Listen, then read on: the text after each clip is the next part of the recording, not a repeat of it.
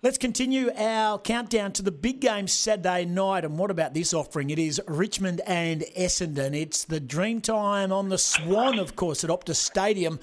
And one man who is involved in plenty of big clashes with Richmond, but none of the Dreamtime games. But I'm sure a man who'll be very passionately cheering for the Bombers on Saturday night as a premiership player, a former captain, and a 243 gamer in Gary O'Donnell, who now lives and has for some time lives in WA. Uh, Gary, appreciate your time. First things first, you must have enjoyed last weekend against West Coast. It was bloody beautiful, Goss. Yeah, very nice. Um, I thought we could have been up at half time, but just hadn't taken our chances, and West Coast couldn't miss. But um, it was encouraging. And then in the second half, gee, the way the, the young side come together. I know West Coast had a few issues with injury and, and they've got a couple of blokes out, but Essendon rarely win on the road, and especially in these times. And it was just fantastic for them to to win, uh, albeit there'd be a lot of West Coast supporters not real happy. No, now we were hoping to speak to you earlier in the week, but uh, uh week, but apparently you'd lost your voice. You, uh, are you a shouter and a barracker? Are you, mate? I was on the weekend. I don't often do it, but I was up in my seat with every goal in the last quarter, and I did actually lose my voice. You can probably just sense it a little bit as well. It's just only coming back. So uh, if it happens this week again, yeah, I might might might be able to talk for a couple of weeks. Well, you must be happy with what you're seeing. I mean, they really were fantastic, and they're young, and this has been a build for some time. And, and everyone's saying, "Oh, isn't it great that Ben Rutten and and he's now taken the team on his on his own. But this is this has been a turnover of players over a, over a period of time under Worsfold's reign and now under Ben Rutten's single reign.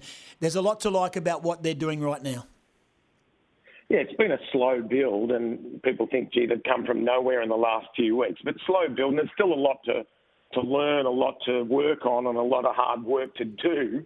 Um, you know, there'll be some ups and downs over the, the well the rest of this year, but certainly, hopefully, they put in a, a good show this week.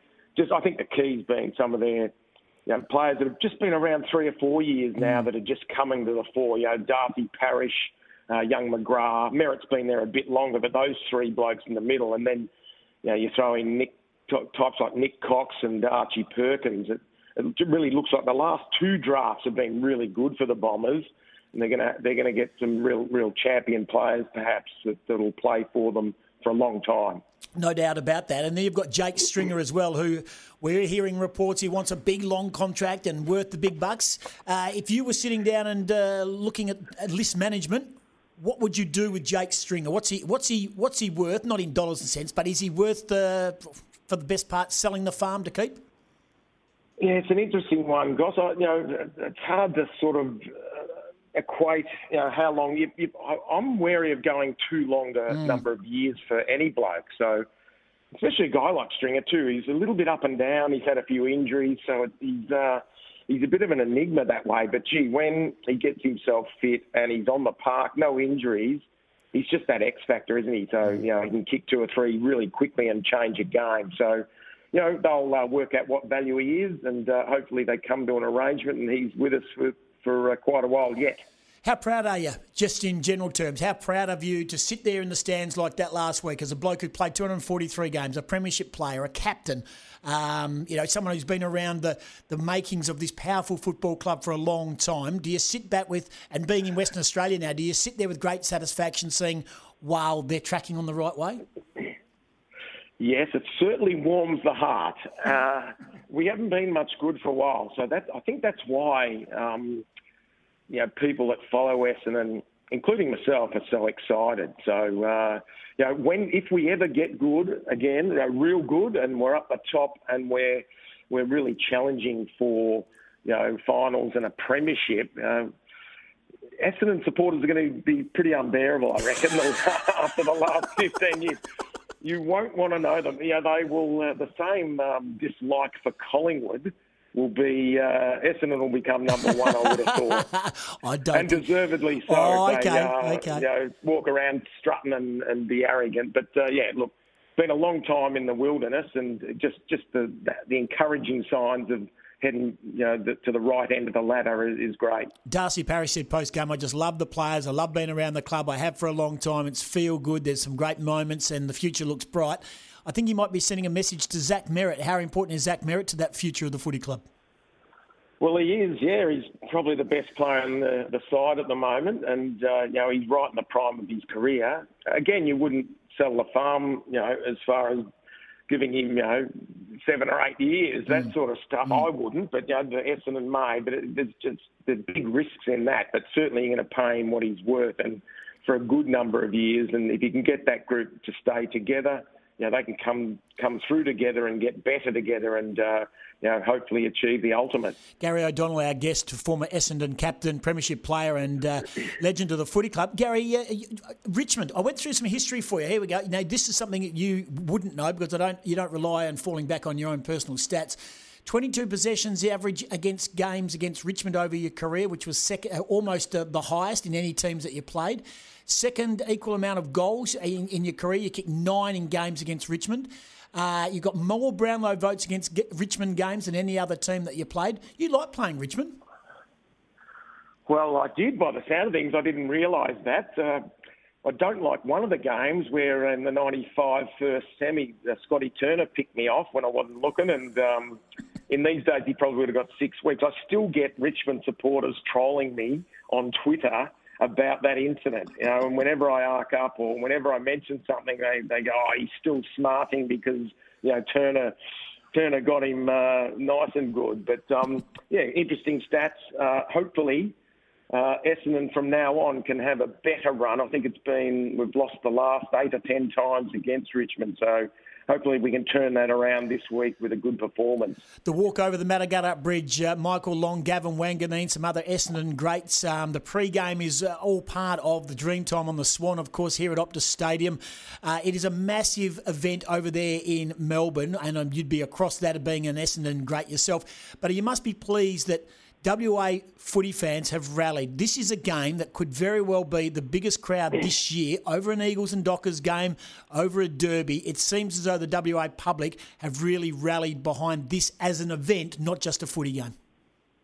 And a credit to them too. Like there's always going to be the risk that uh, they don't show up, but you know it sounds like they're going to be showing up in their droves. You know, uh, almost a sellout perhaps. Look, it's going to be wonderful, and to have you know, the, the dream time come across here, uh, included with the long walk, as, as you just said, um, start to Victoria Gardens, they go along the Swan River over the bridge to, to the Optus Stadium. That, that's a really good event as well. I think uh, she's about a 3.30 start and uh, takes them about half an hour. So get there too and walk with Michael Long uh, in his journey of trying to just get you know, improved conditions mm. for, you know, or, or, re- or have people recognise uh, you know, the, the health and education situation that uh, Indigenous people have, and um, you know, it'll be a great outcome for the state of WA. And uh, credit to all the West Australians that have uh, already bought a ticket.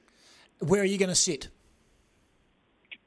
Well, I've got um, yeah, I've got a. I'm about I'm on level one, but the club has got together 30 or 40 tickets, and there's about 20 of us ex Essendon players that live over here, like myself, and we're all uh, going to go to, or they're trying to get us together in the one area. The, those tickets haven't come through yet, but the, the club have, have, promised that, and uh, they're hoping that as many of us can walk.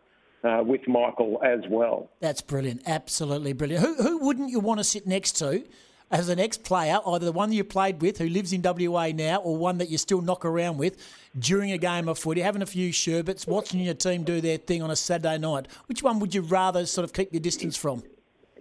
Probably we had a luncheon last week on Friday before the West Coast game, and Todd Ridley was there, and he was uh, up and about. He's probably one to keep away from, but.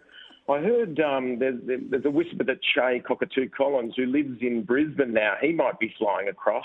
I used to share the locker next door to him, number 10, and he was number 9. And uh, he's got the worst dad jokes in the world. So he's one I'll be staying away from as well.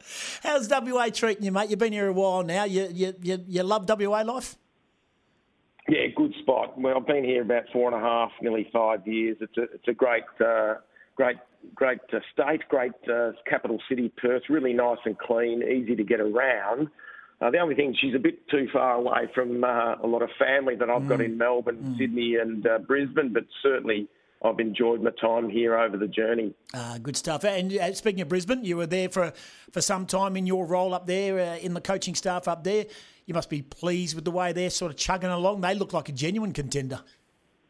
Yeah, I've spent six years in the, the golden Leigh Matthews era and then another six years with Vossi and Leppa. So I've seen the highs and the lows and uh, when we got our bums kicked and uh, when I got my bum kicked out of there as well. But uh, yeah, they're, they're bubbling up nicely, aren't they? seven, I think it's seven wins in a row. They're going to be they're going to be formidable, uh, especially if COVID continues in Melbourne and you know they'll mm-hmm. get more games on the Gabba and they're they're a better team this year. I think they're just another year of experience. Or some of the younger blokes now, you know, a lot of them have played hundred games, and that's just the ideal spot that you want a team to be in to, to challenge for a grand final. All right, and now give me the reason why Essendon and Richmond's going to be a big game, and why Essendon can beat the Tigers. Well, we, we don't like each other that much.